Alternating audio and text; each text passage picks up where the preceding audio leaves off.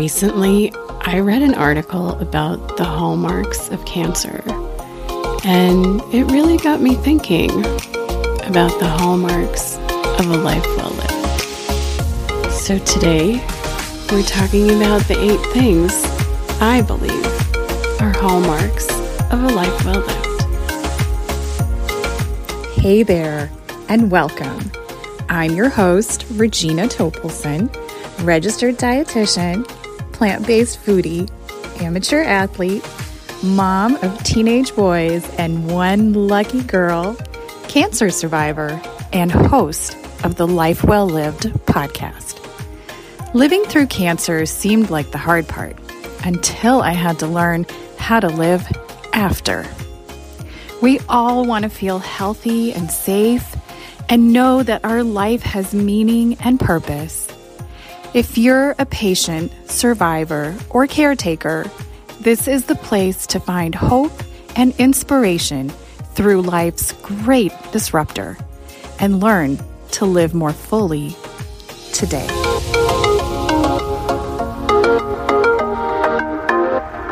Hey there. So, this week, I thought it would be good to take a deep dive into the tenets of lifestyle medicine and how they apply to cancer prevention or the prevention of recurrence. Now, I thought of this while reading an article on the quote, hallmarks of cancer, unquote. Basically, six to eight things a cancer cell has to be able to do in order to survive. Now, what are those things? Well, they include things like being able to sustain mutations, the ability to sustain uncontrolled replication, basically evading something called apoptosis, which is controlled cell death or programmed cell death. It's also the ability to supply its own nutrition, something called angiogenesis and the ability to co opt the immune system to help it. Now, this is a major simplification of a very long and serious article. But while I was reading it, I thought, okay, but what can anyone, myself included, do to stop the process or affect it in any way?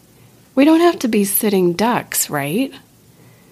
That made me think of the tenets of lifestyle medicine an approach to provide a solution to the chronic diseases that are the top conditions plaguing Americans and many others worldwide heart disease and cancer, number one and number two, respectively. And experts say cancer may soon outpace heart disease as number one. That's really scary. Just to put it in perspective, cancer is the second leading cause of mortality, death. Morbidity is disease, but mortality is death.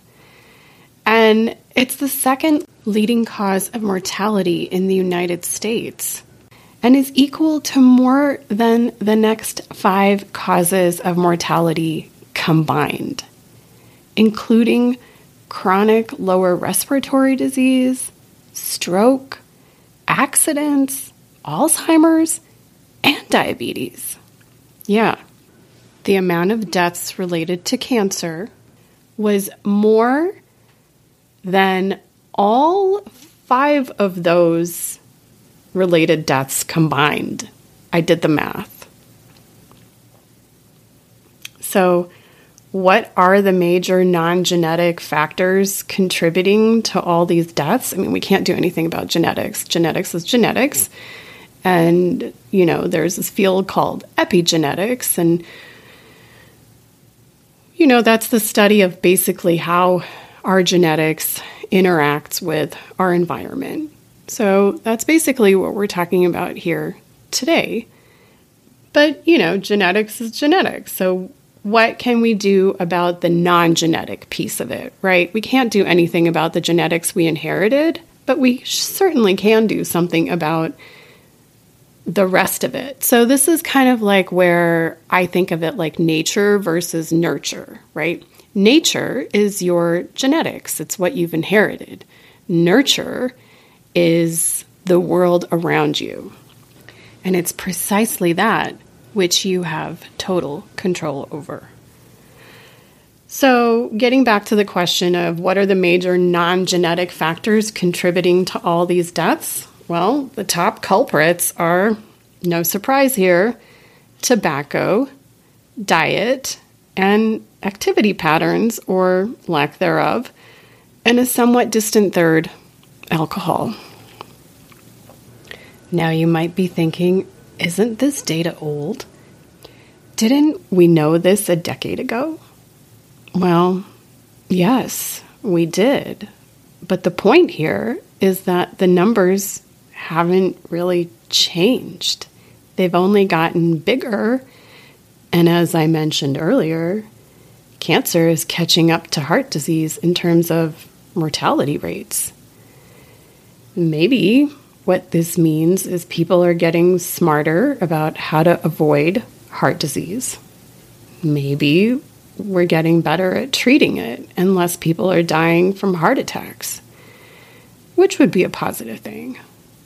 Or maybe cancer is on the rise, and that is a very definite negative thing. Now, you might be asking, what are the things that contribute to number one and number two killers of Americans? And the answer to that is hyperlipidemia, which is high total cholesterol, hypertension, or high blood pressure, overweight and obesity, tobacco use, which I mentioned, physical inactivity, which I mentioned, stress, unhealthy diet, which I mentioned, and diabetes. And all but the first two also contribute to cancer. I mean, I haven't seen any studies that say hyperlipidemia, total cholesterol, or hypertension, high blood pressure contributes to cancer. But maybe it's kind of sustaining a state of total inflammation in the body. And it might be a stretch, but you could see that, you know, a high inflammatory load could cause mutations. So just because we don't have the study to prove it doesn't mean it ain't so. Now, the other things we know contribute to cancer overweight and obesity, tobacco use, physical inactivity, stress, unhealthy diet. Those things we know. And uncontrolled blood sugar, also a state of uh, inflammation also contributes to cancer. And all are under your control. One question I get asked all the time is What do I need to do to lose weight? As a dietitian, that's a perfectly normal question to hear. The answer is not as simple. Just to give you an idea, Comparing obesity maps of the United States from the years 1990, 2000, and 2010, there were 10 states that had less than 10% obesity in 1990. By 2000, there was only one state in the 10 to 14% range. And by 2010, there was not one single state in the United States with obesity less than 20%.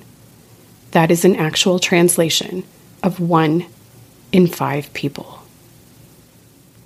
Now, our standard way of addressing these issues, surgery and drugs, pseudo work. They work sometimes for some things and not others. And the doctors who work in these fields will tell you they're frustrated too. Cardiac surgeons, oncologists, endocrinologists, they don't always have all the tools and all the answers they would want. So, what then is the answer? Well, in my opinion, self care is the answer. I don't mean bubble baths, though that's not entirely off the table. I mean concrete, evidence based solutions to address chronic illness. The tenets of lifestyle medicine all fall within your control. And they may very well have the biggest impact or effect on your health. Now, I've talked about them before. I've interviewed experts on each topic. The tenets of lifestyle medicine are nutrition, physical activity, stress management, adequate sleep, relationships, and the avoidance of toxins. And I've added two of my own. You can take them or leave them as you wish. But I added spirituality and living a life of purpose. And I think these eight are the quote, hallmarks, unquote, of a life well lived. Let's start with nutrition. Several years ago, U.S. News and World Reports polled experts in the field of nutrition and asked them to rate 40 different diets. That's right, they found 40 different diets keto and Atkins and Pritikin and oh, you name it. They found it and they asked these experts to rate these diets based on how health promoting they were for humans. And all these experts rated the Mediterranean diet as the healthiest diet for humans. Now, others have tried to dispute it, but the evidence is pretty strong and it keeps mounting that it actually is health promoting for humans, more so than other diets. So, what is the Mediterranean diet? Well, it's the dietary pattern observed by most residents who live bordering the Mediterranean Sea. It turns out that encompasses several countries France, Italy, Spain, Greece, just to name a few. And what they all have in common is an emphasis on food eaten close to its source, relying mostly on vegetables and fruit, so it's plant based, including nuts, seeds, legumes, and whole grains. Now, what I've also noticed is a reverence for food. It's mindfully picked and prepared and served with pride. There's less processing and less of a throwaway culture mentality.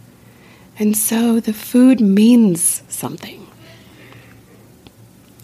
A meta analysis, the gold standard for comparing studies, of the Mediterranean diet found that adherence to this way of eating reduced overall mortality, death. Remember, mortality means death. So it reduced overall mortality by 9%, mortality from heart disease by 9%, from cancer by 6%, and from Parkinson's or Alzheimer's by 13%. I mean, listen, I think it all adds up, right? Some people might say, well, it's only 6% reduction. But if your life is one of those lives that was saved, isn't it worth it? I mean, I'll I'll take all the risk reduction I can get. If eating blueberries reduces my risk of developing cancer by 1%, I'll eat the blueberries. So, recent studies are showing, though, that it's not just being plant based that's important, it's the quality of the food that matters equally, if not more.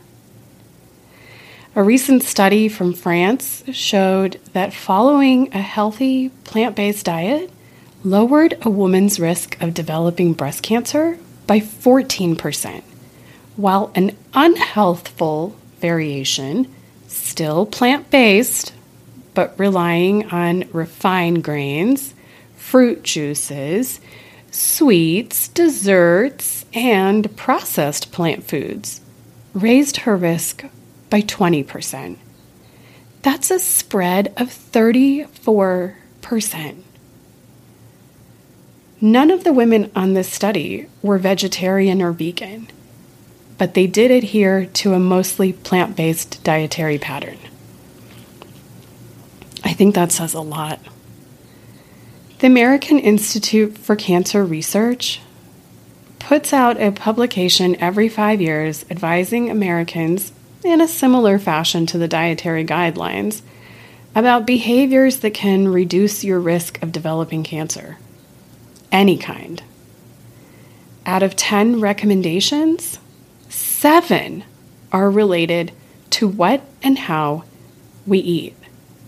Y'all, that's 70%. Their recommendations are to maintain a healthy weight Eat a diet rich in whole grains, vegetables, fruits, and beans. Limit red and processed meats. Limit fast foods and other processed foods high in fat, starch, or sugar. Limit sugary drinks. Limit alcohol. And breastfeed your baby if that applies to you. Seven, seven recommendations based on what and how we eat. Now, you might be wondering, what are the other three? Well, one of them is to stay physically active. Another one is not to rely on supplements to get your nutrients and try to get them from food instead. And the last recommendation is if you already have cancer, then try to stick to these recommendations. Now, why the seven recommendations all about food? Because these seven have the greatest impact on your health. The caveat here is that these are the factors you can control. You can't control genetics, height, or onset of menses, important factors in developing breast cancer. But of the things you can control, I'd say the recommendations above are significant. And you don't have to just take my opinion, there are many studies to prove it. The World Cancer Research Fund found that up to one third of all cancer cases in the United States could be prevented by lifestyle changes, including that of diet. One third. Oh my goodness. Let's do the math here for a minute. I think in 2022, it's slated something around 286,000 new cases of breast cancer are to be diagnosed. And if we take that and multiply by 33%, which is one third, so there would be 94,000 cases less of breast cancer. And that's just breast cancer. We're not talking about all the other cancers that might be reduced as well. I think that that's a very good start. I don't know about you, but I think one third reduction is a very good start. Now, the American Institute for Cancer Research and the Dietary Guidelines for Americans recommend at least five servings of fruits and vegetables per day. If you have or have had cancer, that number should be between 8 and 12 servings per day. But a 2014 weekly government report showed an average of 1.6 servings of vegetables per day. 1.6, that's like one and a half. One and a half servings of vegetables per day. That doesn't even come close to the four or five servings that are recommended. The highest consumption was in California, Oregon, and New Hampshire. So, what does that say for the rest of our country? The guidelines can be looked at both specifically and in a broad fashion. They tell you what to eat, fruits and vegetables, but they leave it up to you to choose which ones. The goal here is not to get caught up in the details. You don't need to start counting 5 milligrams of this and 13 micrograms of that. A diet full of healthy foods and a variety of them should provide all the nutrients you need. Now, are there certain things you should avoid? Yeah, I mean, again, looking back to the guidelines, limit red and processed meat, fast and highly processed foods, sugary drinks, and foods with excess sugar. And of course, foods that are toxic, like trans fats, where, you know, they've been banned in most places anyways, but I'm sure in the US there's still places that serve trans fats. And recognize that an apple is healthier than a slice of apple pie. It just is. But it doesn't mean you can never have it, just not every day. And my favorite question of all time is where do you get your protein? My answer? The same place your protein gets its protein. Listen, cows don't eat other cows, and the same for all other animals. They're not cannibals. And yet, they grow big and strong from eating grass, hence the term grass fed. Also, cows don't have heart disease or diabetes. The reality is, you don't need as much protein as you think. I did a video and wrote an article on my blog about protein. So, if you're interested in diving deeper into those topics, I suggest you go to YouTube and look up my channel on YouTube and find, you know, the couple videos that I did on protein and then find my article on my on my website, on my blog that I did about protein. But there are two things that I want to mention here, though. One, studies have shown that there is no difference in quality of protein from animals or plants. They're both high quality. As long as you eat a variety of protein containing foods, you'll get all the protein building blocks you need. Again, we're talking about high quality protein, not textured vegetable whatever that, you know, that's basically processed soy and you wouldn't want to eat anything that's highly processed like that any more than you would want to eat highly processed meat, you know? So, when we're looking at high quality protein, it doesn't matter if it comes from beans or if it comes from a steak. It's high quality. The second thing I wanted to mention is that lots of people think that you need to eat animal protein to get calcium. And for women with brittle bones, I mean, that's a big thing for them, right? It's a big concern. However, plant based milks have one and a half times the calcium that dairy milk has. So it really behooves you to look into your nutrition with a little bit more skepticism and really to you know look at what you're you're eating what you're putting inside your body and to ask the real question of you know is there something better okay finally let's get into the nitty gritty of what this all really means because you want to increase your health span the amount of healthy years you live not just lifespan, the total years you live. I mean, no one wants to spend the last one or two decades of their life unhealthy. That would be horrible. So, how much food are we talking about here? Okay, I'm going to start with protein because I know that that's what everyone wants to know about. Now, the recommendations are 0.8, so 0.8 grams per kilogram of weight. Okay? And the actually when they did this study, it was 0.5 is what they found.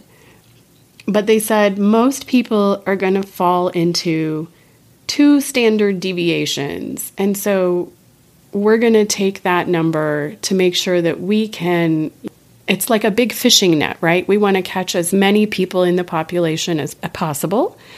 And so they increased that to two standard deviations out. Now, if you don't understand what standard deviations are, no worries. Just be rest assured to know they widened the net to be able to catch most people in it. And that number is 0.8. Okay. So if you weigh 150 pounds, that's 68 kilograms. And the amount of protein you need is 34 to 54 grams of protein per day. For the average person, that's it. If you're a bodybuilder or avid athlete, we should talk. But otherwise, that's it. Plant proteins include beans, lentils, peas, nuts, seeds, and grains. So think of like half a cup of quinoa or brown rice two tablespoons of nut butter or tahini, or half a cup of beans or lentils. Small servings go a long way, but we are talking about four to five servings a day. For vegetables, you'll want to eat about two and a half cups per day. A serving is one cup of leafy greens, like a salad, or half a cup chopped raw or cooked vegetables. Choose non starchy vegetables and aim for about four to five servings per day. For fruits, a serving is one medium piece of fruit, the size of a tennis ball, or half a cup of fresh or frozen fruit. Now, you should try to limit dried fruit, which a serving is a quarter of a cup, and fruit juice, which is just basically concentrated sugar. And again, aim for four to five servings or one and a half cups per day. For fats, the serving size is small. One teaspoon of olive oil or one tablespoon of salad dressing. Healthy options include avocados, nuts, seeds, and olives. Two to three servings per day are really all you need. And whole grains include buckwheat or brown rice, teff, millet, or other ancient grains. The serving size is half a cup cooked. Yep, only half a cup of pasta, not two or three cups like we're used to being served. And you should aim for about six servings a day. Sourdough bread counts too.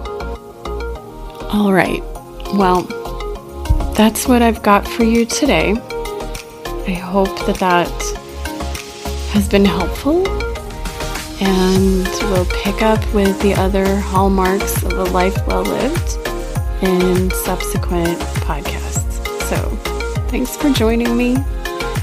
And as always, I wish you good health and I appreciate you. And I would love it if you would go on my podcast and rate and review it and help other people find really great content like this. And if you know someone who could benefit from this episode, by all means, share. Share it a lot. All right, y'all. Thank you so much for sharing this half hour with me. And I'll see you next time.